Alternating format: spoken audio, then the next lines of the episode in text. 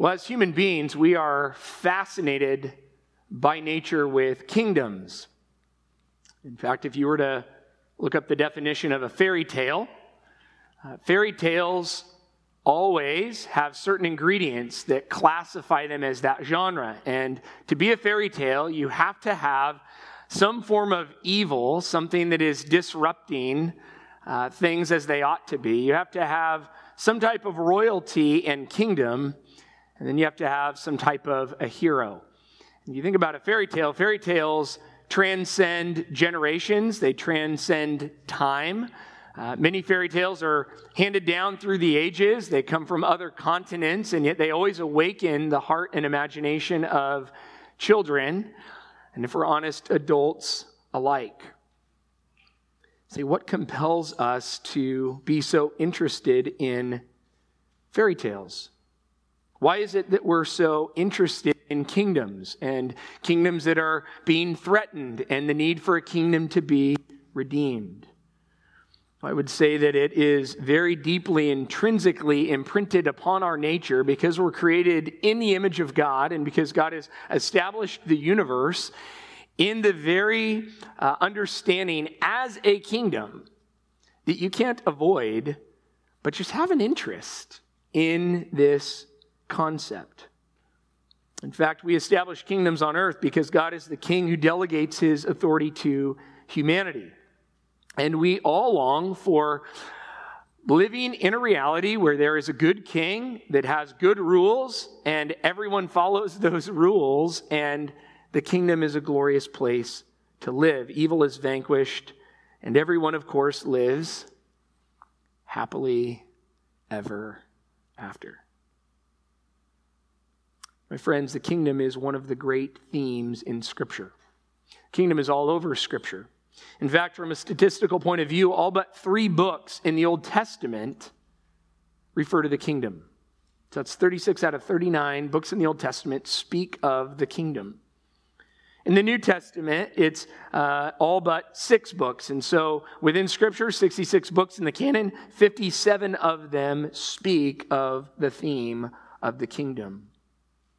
Michael Vlock writes, so kingdom language is found at the beginning, that's in Genesis, and at the end in Revelation.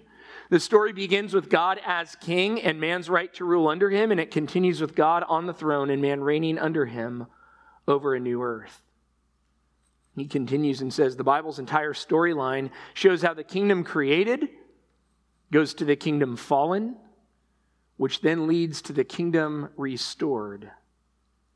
This storyline is centered and anchored in Jesus, the Messiah. And so I want to set forth to you from the Scriptures this morning the reality of Jesus, our coming King.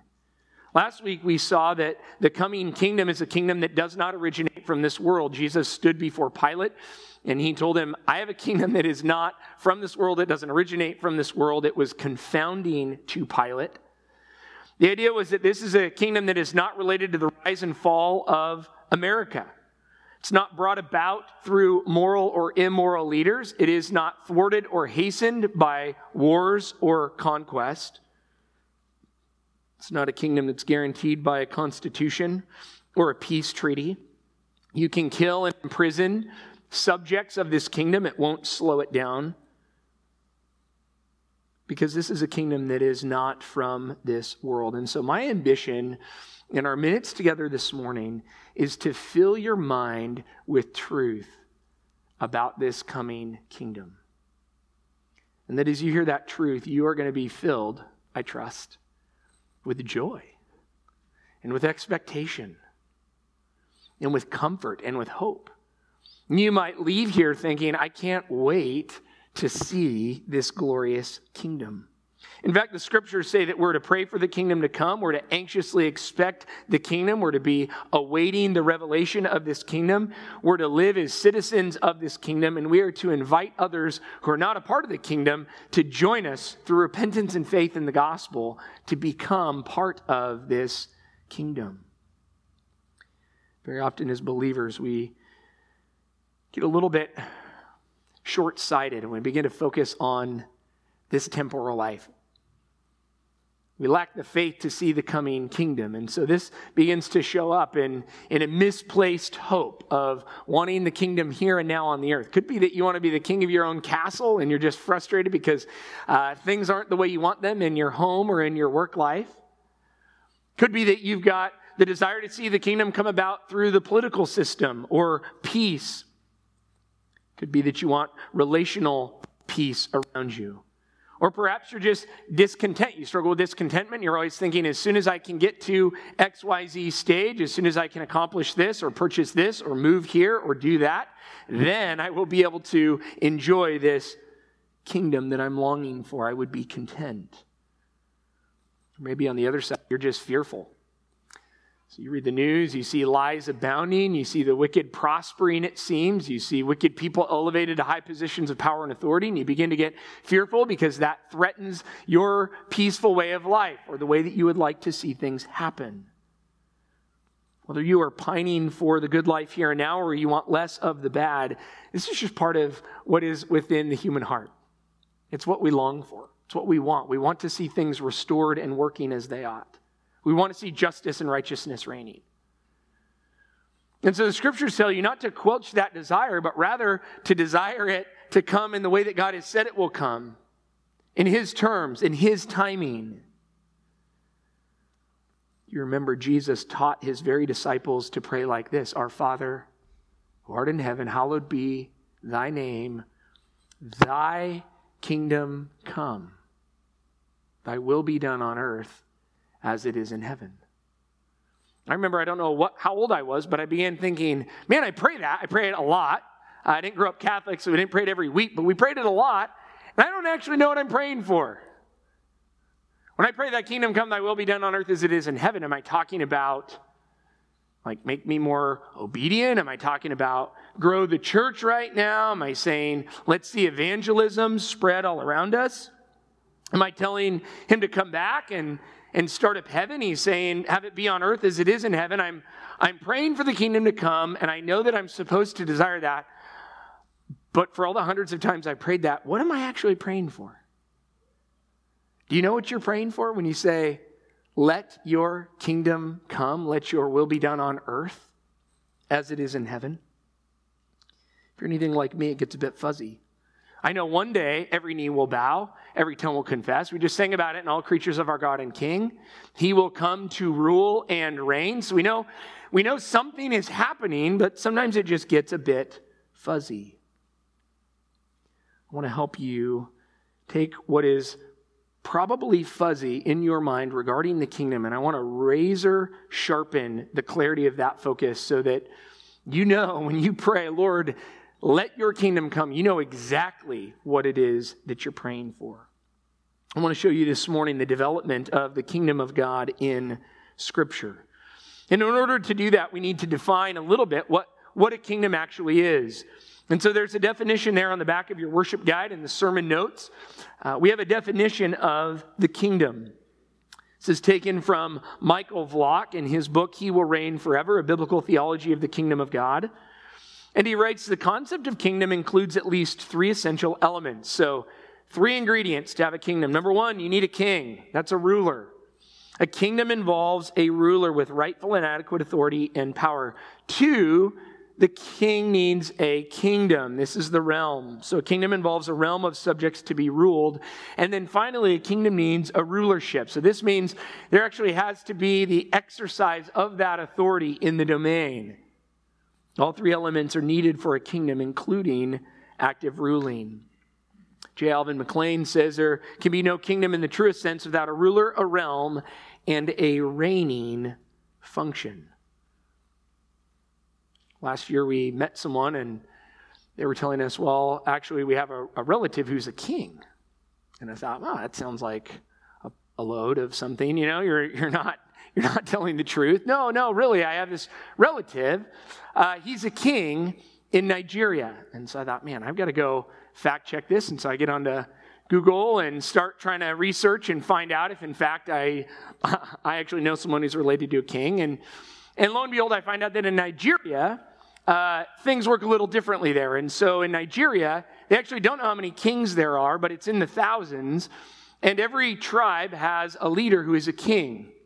Now, the issue is the government has changed over the years, and so they began to take away all of the power and authority of the kings, but they still dress in the pomp of being kings. So they have great regalia, bright colors, gold socks, and just different things that would make them look like kings, and yet they don't have any real authority in the country. One citizen of Nigeria wrote, "These kings have no authority, no armies, fight no wars. They bear no responsibility for the development or prosperity of their domain, and yet we indulge in this fantasy of them being the kings who did all these and more in the days of yore." What's the point? Well, he's saying, okay, you can call yourself a king, you can have the title, you can have the role, you could even have this domain that you supposedly exercise rule over, but if no one's actually obeying you, if you don't have the authority to actually reign, then you're not a king. You're a king in name only. And so this seems straightforward, and yet when we get to the concept of the kingdom of God in Scripture, we need to understand what we're talking about the rulership of Jesus Christ. You could say it this way: where is Jesus right now, and what is he doing, and how does that relate to the kingdom? We kind of know he's in charge. We certainly wouldn't want to say, well, no, he doesn't have any power or any control right now. But then at the same time, are we able to say that all of his will is being exercised upon the earth in accordance with his character? Well, it seems like we're lacking some in the full manifestation of that, and this is the dilemma. And so I want you to understand how the Bible talks about the kingdom. The first way the Bible talks about the kingdom is the universal kingdom, and this is God's eternal rule over all creation. J. Alvin McLean continues, and he says, "It is not for men to choose whether or not they will be under the universal kingdom. Whether they like it or not, they are already under it." So here's how it works. You get born into the world, and guess whose kingdom you're in? You're in God's kingdom. Doesn't matter whether you want to be. This is my Father's world. Whether you recognize it, whether you submit to it, whether you think you like it, it's an inescapable reality. Every activity under the sun is under the realm of this sovereign. Isaiah 66:1, "Thus says the Lord, heaven is my throne and the earth is my footstool." Boy, how do you like that? This entire spinning globe and everything in it is just like where you'd put your feet up at the end of the day. The Lord says that the earth is like his footstool as he sits on the throne in the heavens.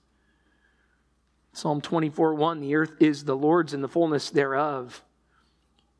Psalm 115:3, "Our God is in the heavens and he does all that he pleases." And so the universal kingdom of God is God's sovereign reign over all that he has created. And if you're a believer, this is a source of great comfort and great joy. In fact, we can be reconciled to this king. We can live with him eternally. This is a kingdom that no one can say, "Quitsies, I don't want to be a part of it," or "I never signed up for it, I want an exemption." You belong to this kingdom and you will give an account to this king. So every creature that's ever been born belongs to the universal kingdom of God. His rules, his judgment calls, his decisions, his will. And you're simply a part of it because he made you. This is the universal reign of God. In fact, Colossians 1, Paul says that Jesus has established all things, whether thrones or dominions or rulers or authorities, all things were created through him and for him. So right now in this world, Satan, his demons, every evil governor, every evil president, every evil judge or commissioner, every king, every legislator, every prison guard, every police chief, whether thrones or dominions or rulers or authorities, they're all created through him and for him, and he holds all of them together. This is what we mean when we talk about the universal kingdom, the universal reign of God. No evil deed will go unnoticed or unpunished. Every wrong is accounted for, and it will either be paid for by those who committed the sin, or it will be paid for by Jesus Christ for those who put their trust in him. My friends, the universal reign of God is what keeps us as believers from panicking.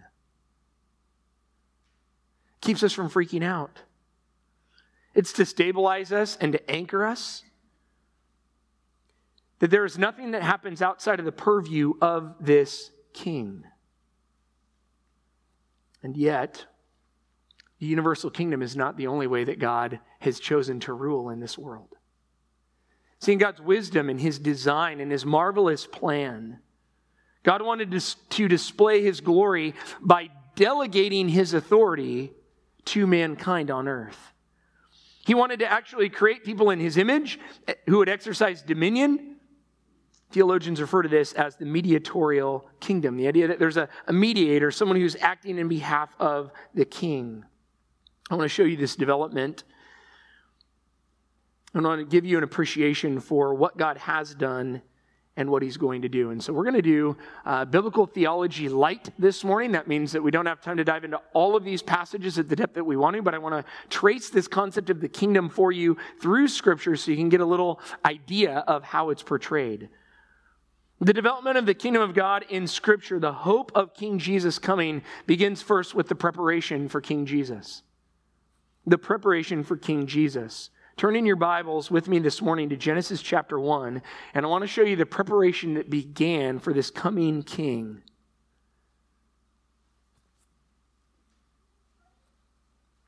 Genesis chapter 1, verse 26. We're going to begin at the very beginning. Once upon a time when God created the heavens and the earth.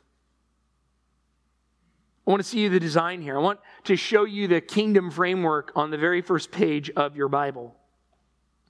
Genesis 1:26, then God said, "Let us make man in our image after our likeness." This is the eternally pre-existent God. This is the sovereign king. He has no beginning. He has no starting point. He has no need to create man. He was not lonely. He didn't need us. He was self-satisfied in his existence. And yet in his Trinitarian fellowship, in that satisfaction, out of his own good pleasure, God said, "Let us," there's the three persons of the Godhead at creation, "let us now make man in our own image so that our character and our glory can be magnified and displayed in creation." And so, we're going to create man. It's in our mind and our imagination to do that.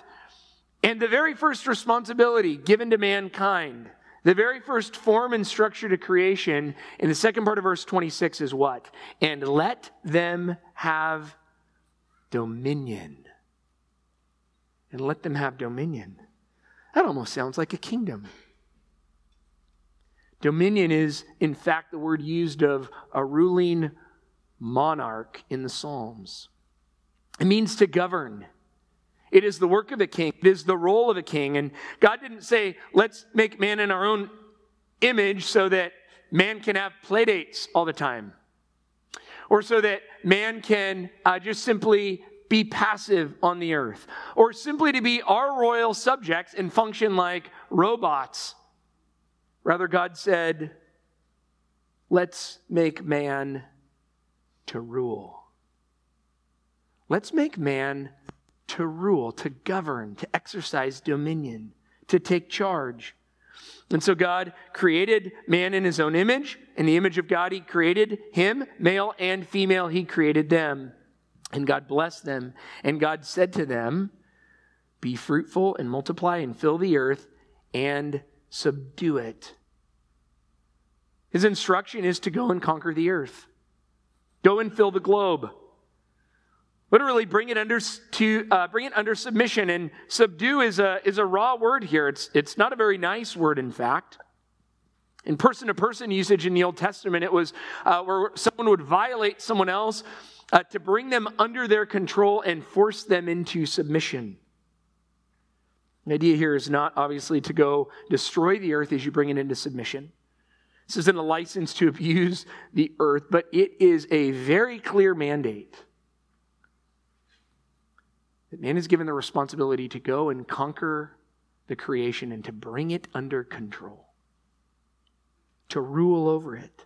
He repeats it again even, to exercise dominion. So here we have the garden, we have Adam, the first man, and he is told, go exercise dominion, rule and govern, and go subdue the earth, go conquer the earth. See, that sounds like a wonderful plan.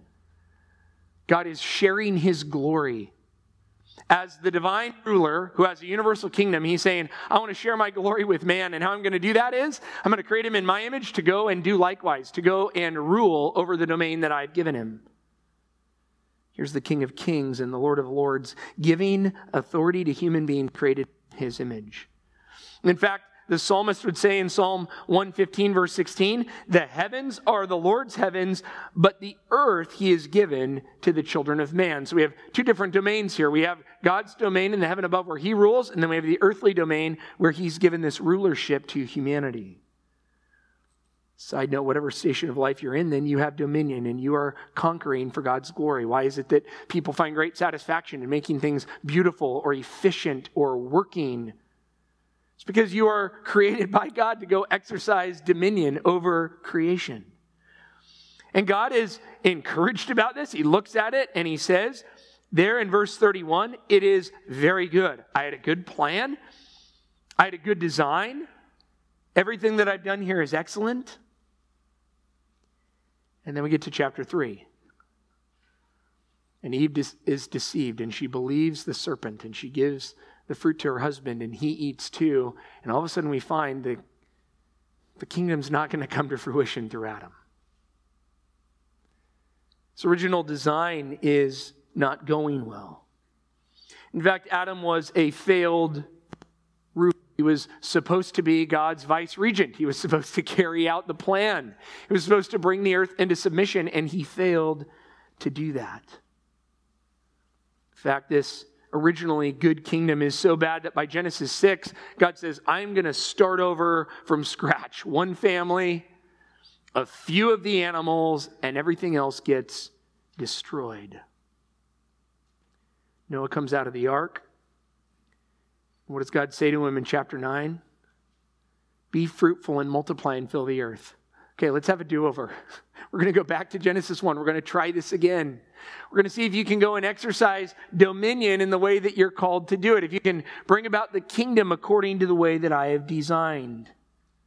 What happens? Well, by chapter 11 in the Tower of Babel, you have humanity saying, rather than scattering to fill the earth and subdue it, we're going to coalesce together so that we can make a great name for ourselves.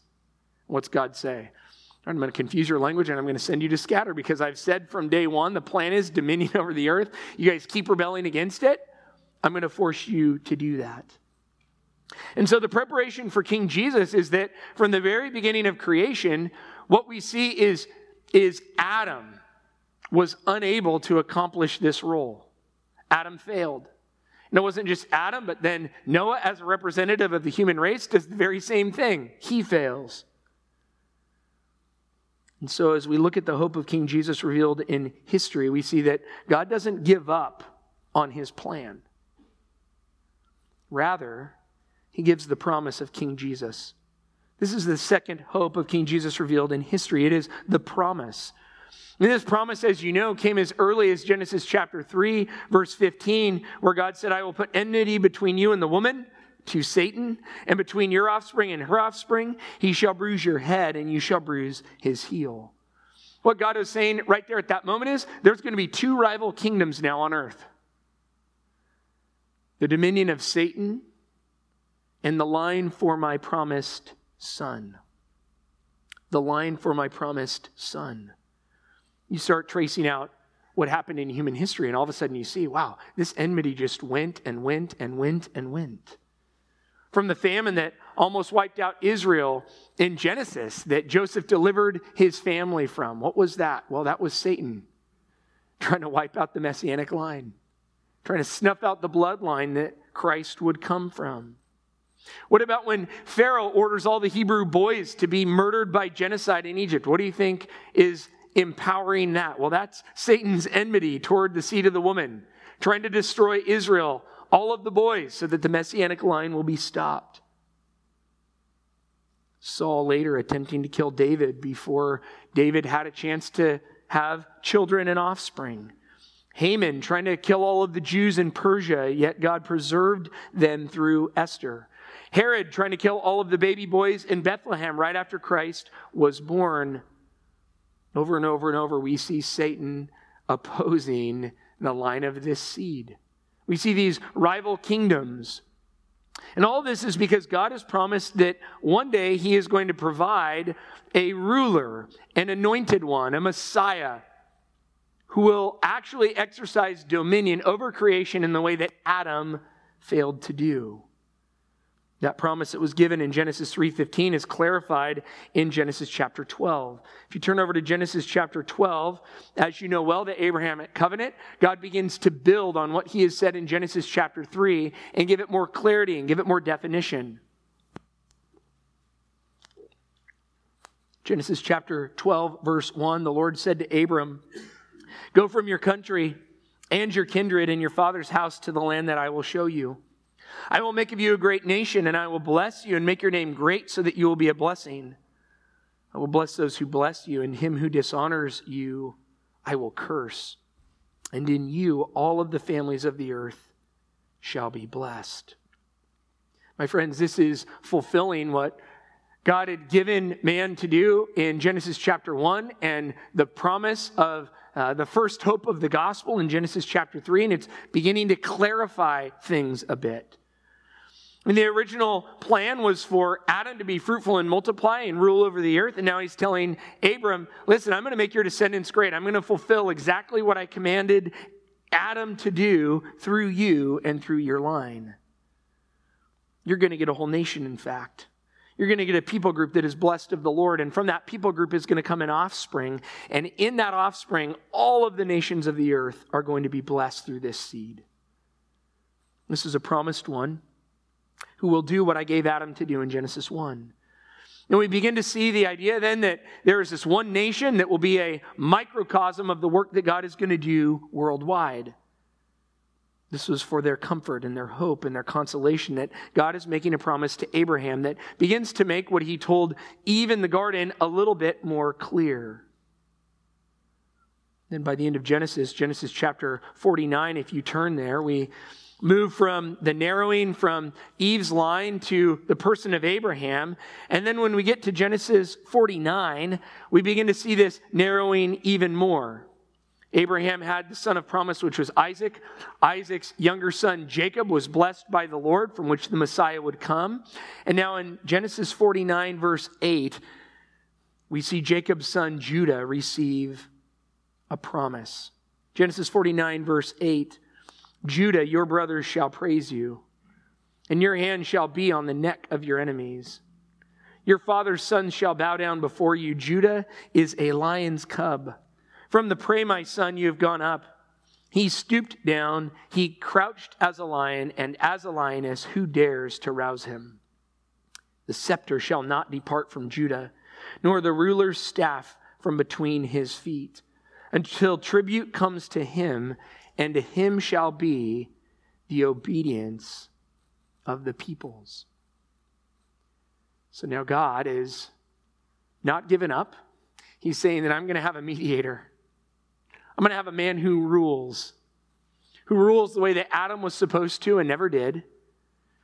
And here we see in this prayer of blessing, as Jacob is blessing his sons, that it's going to come through the line of Judah. In fact, when you read here about a lion, you know, we think of the lion as the king of the jungle. That originated long before us. The lion's associated with royalty, with majesty. And so he's saying right here, Judah, actually all of your brothers are going to praise you. People are going to be obedient to you. There's going to be a lion that comes from your line. There will be a ruler from Judah's loins. And all of a sudden your mind begins to fast forward to 2 Samuel chapter 2, verse 4. The first king of Israel was Saul, who was a Benjamite, and then God takes the kingdom away and he gives it to David. And when David is anointed, the men of what tribe came? The men of Judah came. And there they anointed David king over the house of Judah. And so we see that God is giving now a mediator. He's giving a king. This King David, who would be his anointed, the one who was promised now in the garden and then promised to Abraham. The vision begins to get clear when Jacob blesses his sons in Genesis 49. And now look at the promise that God gives to David. Turn in your Bibles to 2 Samuel chapter 7, and we begin to see this promise get more definition and more clarity.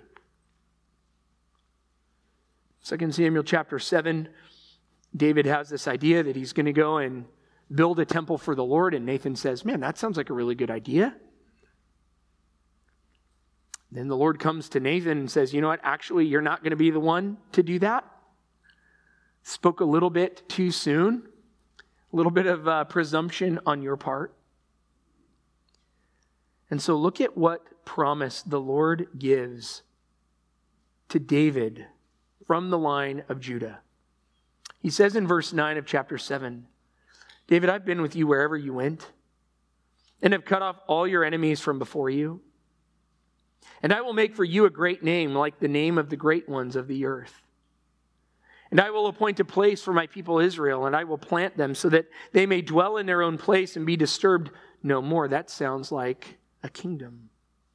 He says, and violent men shall afflict them no more as formerly. So there's going to be peace.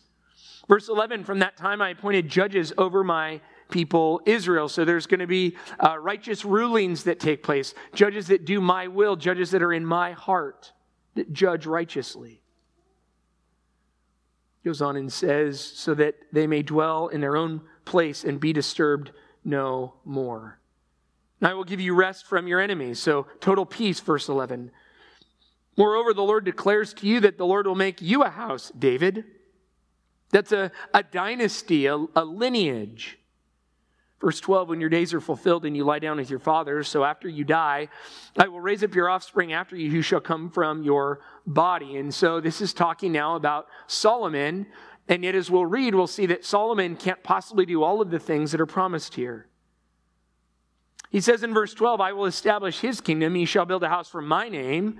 So that's Solomon. And I will establish the throne of his kingdom forever.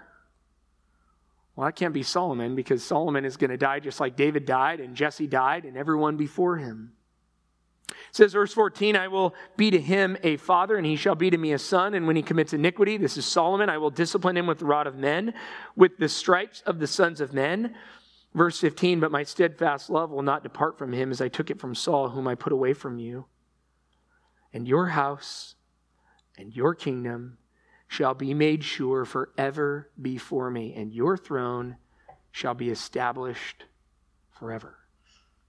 And you begin to see the weaving of this thread all the way back from the idea of Abraham having descendants forever, coming through to David now as the monarch, given this covenant, given this promise, referred to throughout Scripture, that there will be one who comes who sits on the throne of David and who rules not for 20 years or 40 years or 50 years. But he's going to rule forever. And when he comes, he's going to bring a restoration. There's going to be peace with this kingdom. There's going to be prosperity with this kingdom. There is going to be joy with this kingdom. And so this leads us from the promise of King Jesus to the preview of King Jesus. We're going to skip over about couple hundred passages on the kingdom through all of the prophets. And we make our way to Matthew's gospel in Matthew chapter 1, and it begins with this, the book of the genealogy of Jesus Christ, the son of David, the son of Abraham. See, the son of David, we read and we think, oh yeah, sure, he was the son of David. The son of David has an instant royal ring to it. Wasn't just the way that Matthew decided to frame up his gospel. Turn over to Luke chapter 1 and see how the angel began to speak to Mary about this child that was in her womb. Gabriel comes to Mary and says in Luke chapter 1 verse 31, behold, Mary, you will conceive in your womb and bear a son, and you shall call his name Jesus. That's Jesus the Savior. We think, when we think of Jesus, Jesus is a Savior, and that is true. But he goes on. He doesn't leave it as a Savior. In verse 32, he will be great. Okay, that reminds us of what David was just told. And he will be called the Son of the Most High. And the Lord God will give to him the throne of his father David, and he will reign over the house of Jacob forever. And of his kingdom, there will be no end. You begin to understand that It is appropriate that we think of Jesus as our Savior, but Jesus is revealed as much more than that in Scripture. He is a king with a kingdom, with a right to rule. And you begin to think about, what did Simeon say when he saw Jesus? And what did Anna say when she saw Jesus? And what did Zechariah prophesy when he saw Jesus? And you begin to see there was this thread of a messianic hope that the Lord would send an anointed, that he would send a ruler, that he would send a king to bring a kingdom. And so when Jesus came on the earth, he came and he brought with himself a preview of the kingdom. And some people say, well, the kingdom kind of came. He brought the kingdom in some way, in some sense, when he came onto the earth. We'd say that when he came and brought the kingdom, what he brought was a sample or a foretaste. It'd be like if you went to Costco after church today and they were doing samples again, and you had a sample with, one chip and one salsa, and you ate it, and you told your family, I got chips and salsa today at Costco. They're expecting, right, the 5-pound bag that's taped to another one, so it's 10 pounds of chips and a couple containers of salsa. What you had was just a little taste. You didn't actually get chips and salsa. You got a chip with a little bit of salsa on it. When Jesus came on the earth, he came and he gave a little preview. He gave a little taste of the coming kingdom, and yet it was not the kingdom in its fullness. It was just to whet our appetites. Matthew 4 says that Jesus went through Galilee. He was teaching in their synagogues and proclaiming what? The gospel of the kingdom. While he was doing that, listen and think of how amazing this would be. He was healing every disease, Matthew says, and every affliction among the people. And his fame spread throughout all Syria, and they brought to him all of the sick, and those afflicted with various diseases and pains, and those oppressed by demons, and those having seizures and paralytics. And he healed how many of them? All of them that they brought to him. You talk about reversing the curse. Mark chapter 1 says that they would bring the sick, they would bring the oppressed by demons, that the whole city gathered to him there in Capernaum, and he healed everyone who was brought to him. And suddenly you think of these miracles are not merely the exercise of human compassion. Certainly Jesus loved people and he had compassion on them. But you understand, Jesus healing the sick was not primarily, first and foremost, an expression of human compassion. It was an expression of what he was going to do in his kingdom. This is what Isaiah prophesied of in Isaiah 35. The eyes of the blind shall be opened and the ears of the deaf unstopped. And then shall the lame leap like the deer and the tongue of the mute sing for joy. For waters break forth in the wilderness and streams in the desert. The burning sand shall become a pool and the thirsty ground springs of water. See what happened, everybody knew in Israel what they were seeing.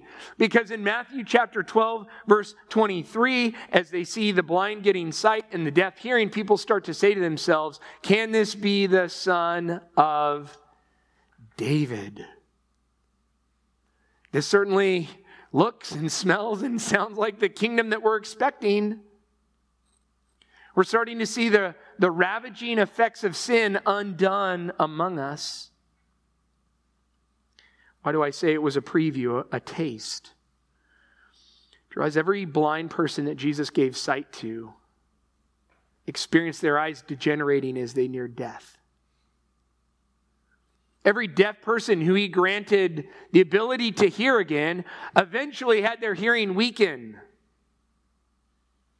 Every paralytic who was able to suddenly move their body and walk freely eventually froze in death and was unable to move their limbs. His miracles didn't last. They weren't done forever. They were a taste. They were a preview. See, the kingdom was on the minds of everyone at this time. Yet Jesus Christ was the Messiah. He was the anointed one. He was the promised son of David. He was bringing the kingdom. And the kingdom is all over the New Testament. I want to show you one more passage here in the Gospels alone. Turn to Matthew chapter 17. And I want you to see this as a kingdom vision.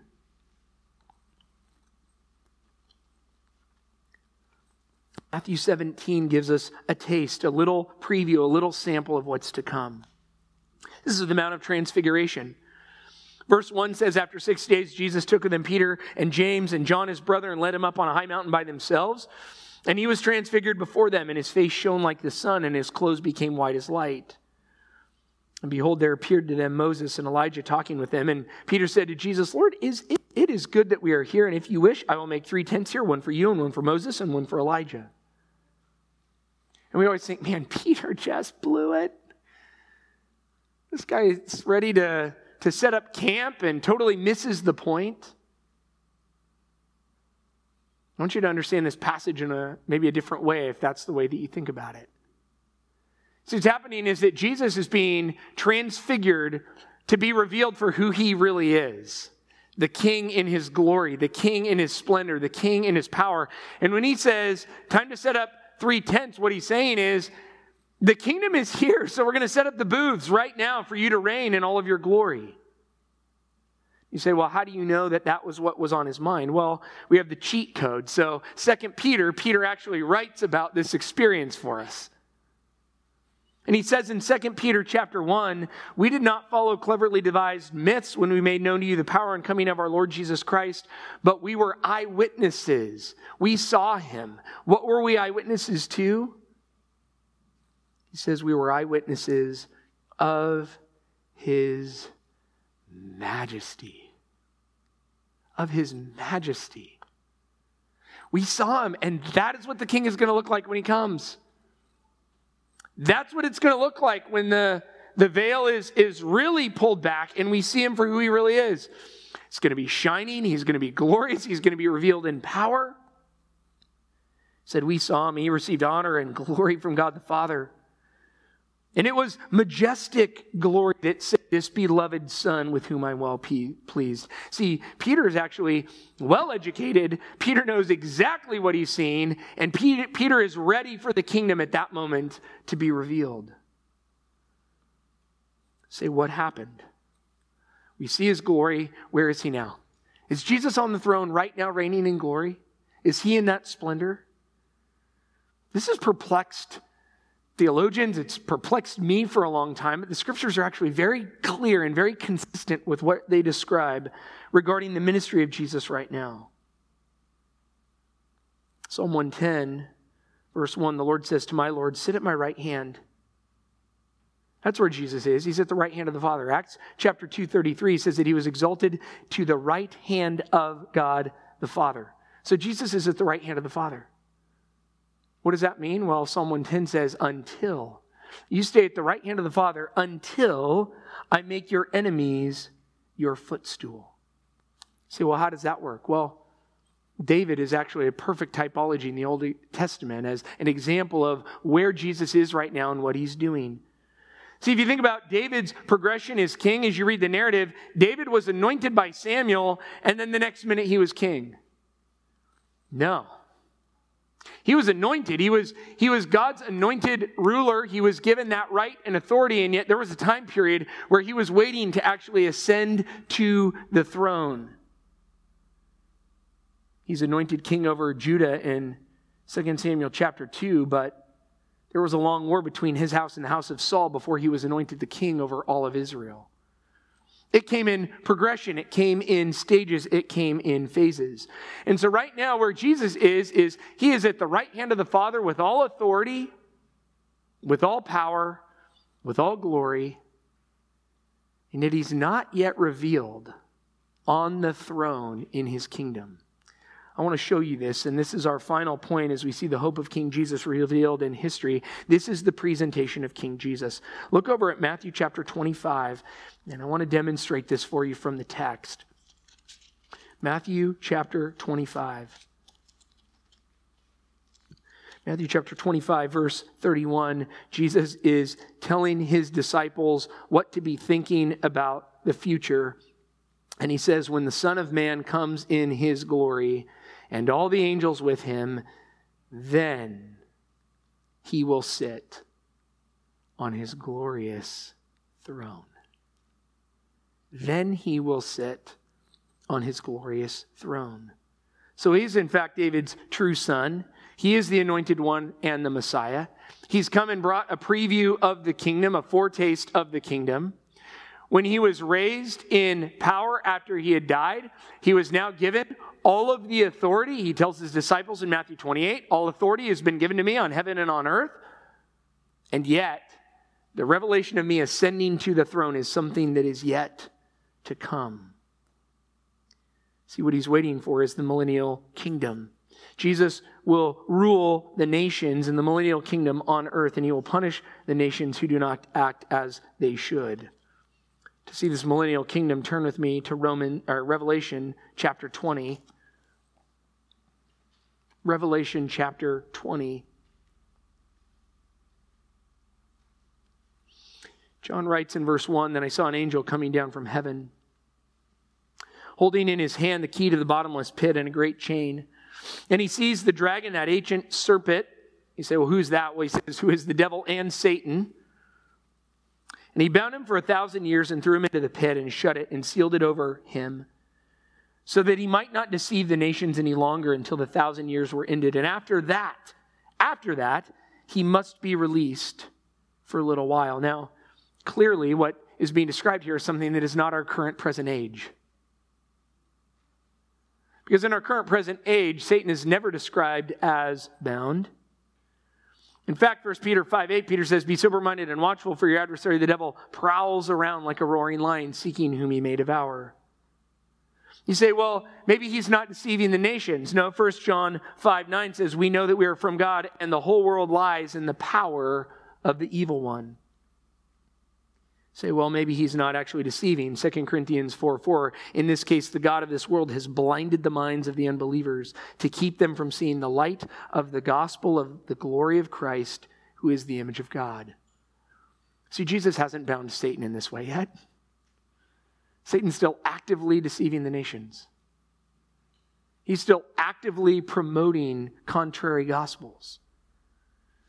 He's not bound right now, and in fact, Jesus is not yet reigning in the way that we see described here. Look at verse 4. "Then I saw thrones, and seated on them were those to whom the authority to judge was committed. Also I saw the souls of those who had been beheaded for the testimony of Jesus and for the word of God, and those who had not worshipped the beast or its image and had not received its mark on their foreheads or their heads. They came to life, and they reigned with Christ for 1,000 years. See, now we're getting into the language of Jesus seated on a throne, reigning. Now, how do we know that this is a kingdom that is reigning? Well, this lines up perfectly with what was foretold in the Old Testament.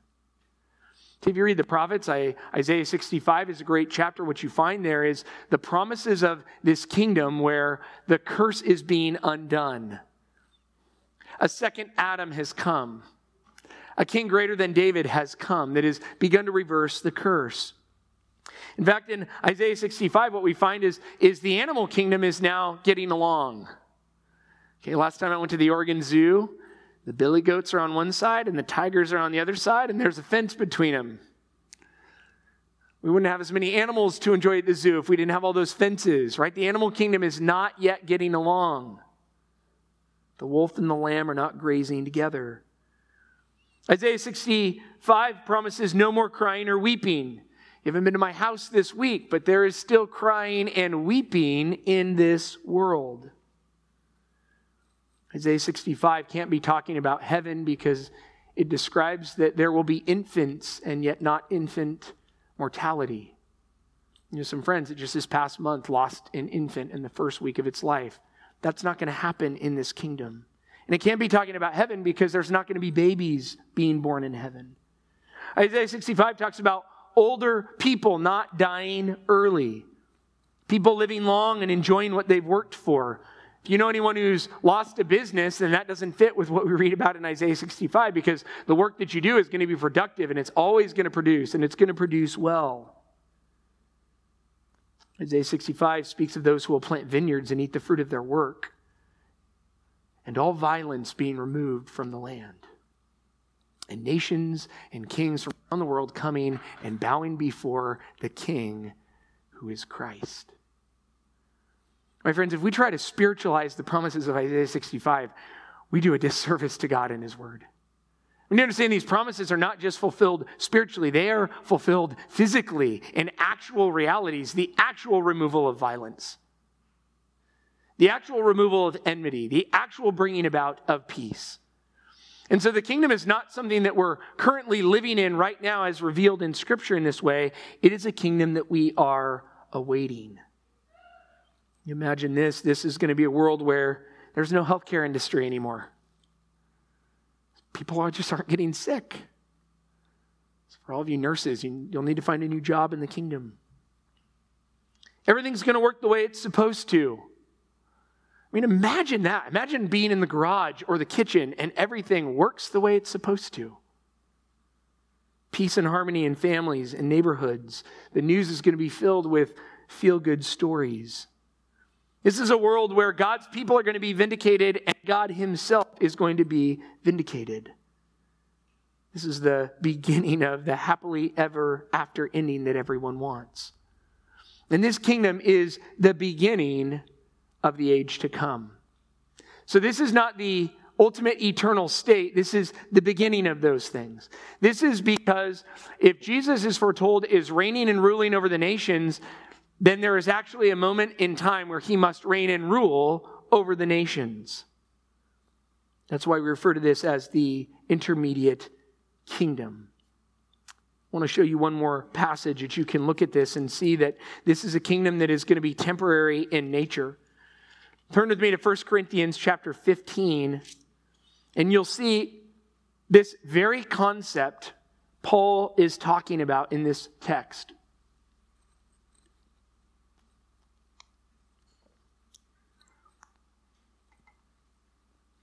1 talks about Jesus Christ and the power of his resurrection. He begins to talk about last things. And in verse 24, he says, "Then comes the end when he," that's Jesus, "delivers the kingdom to God the Father. After destroying every rule and every authority and power. For he must reign," verse 15, "until he has put all his enemies under his feet." My friends, what we mean when we pray, "Let your kingdom come,"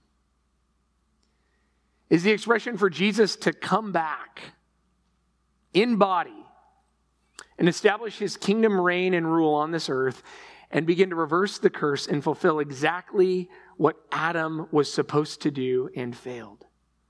And as he reigns in this kingdom, he will subdue the nations. And at the end of that, he will vanquish his enemies. And then he will hand over the kingdom to his Father. And so begins the eternal state. And friends, this is a marvelous plan. And it is the kingdom that we are to long for. Every desire that you have to see things right in the world is to be banked right here that one day they will. I want to read a summary of what we have just covered. God created Adam as a son and king, tasked to rule over God's very good creation on his behalf. But with the fall, Adam and mankind failed the kingdom mandate. Man's right and responsibility in regard to this world was not forfeited, but in his sinful condition, all he could do was fail. God, though, launched a promised plan by which a coming seed of the woman would be victorious in defeating Satan and rescuing and restoring all the creation. Several strategic representatives of God would come, including Noah, Abraham, and David, but the fulfillment of the seed promise culminated with the arrival of Jesus, the Messiah. He is the one tasked by the Father to fix this fallen world by ruling over it successfully, fulfilling the kingdom mandate of Genesis 1:26 through 28, and bringing the creation into conformity with the perfect will of his Father. Jesus is the one who will succeed from and over the realm where the first Adam failed. Yet Jesus' kingdom will cover two main phases. With his first coming, Jesus laid the basis for restoring all things by dying on the cross in fulfillment of the ministry of his suffering servant. The second coming will bring complete restoration under the King. When Jesus successfully reigns over the earth, he will then hand his kingdom over to the Father so God may be all and in all. This is God's kingdom program. The kingdom of God is the great and grand theme of Scripture. The believer in Jesus can know the kingdom is not a spiritual escape to a cloud in the sky, but a transformed planet Earth where the nations serve our great God and King Jesus. Michael Vlock concludes, having a proper view of the kingdom gives the believer a clear understanding of God's purposes for this planet and a real hope for a wonderful future. Pray then this way, your kingdom come, your will be done on earth as it is in heaven. Amen. And come, Lord Jesus. Will you pray with me? Lord, what a glorious reality that we just contemplated. We can hardly take it in to think about you reigning in glory. Lord, we want to see that day. We want to see it soon. As I was meditating on that truth this week, it was hard to even imagine, frankly, what it will be like to live in a world that isn't groaning and longing for its redemption. Lord, for the renewing of all things, for the new creation that you're going to bring in as you undo the only life that we've known, which is one in a fallen and corrupt world. Lord, I pray that as your people, we would hasten that day, that we would be urgent in telling others to repent while there is still time. Lord, that they could be part of this kingdom for nothing other than trusting in the King, trusting in his work, trusting in his sacrifice on their behalf. Lord, that we would not be attached to this life, that we would not be seeking our satisfaction here, that we would not be seeking our ultimate contentment here, and Lord, that we would not be fearful of what happens right now on this earth, because we would see that you've been accomplishing this plan for thousands and thousands of years. You're going to bring it to fruition in your timetable, and that's not going to be brought about by the will of man, but simply by your will, Father. And so we love you and we rejoice and delight in these truths as we're strengthened by them. We love you and we long for your kingdom to come. We want to see you soon. In Jesus' name, amen.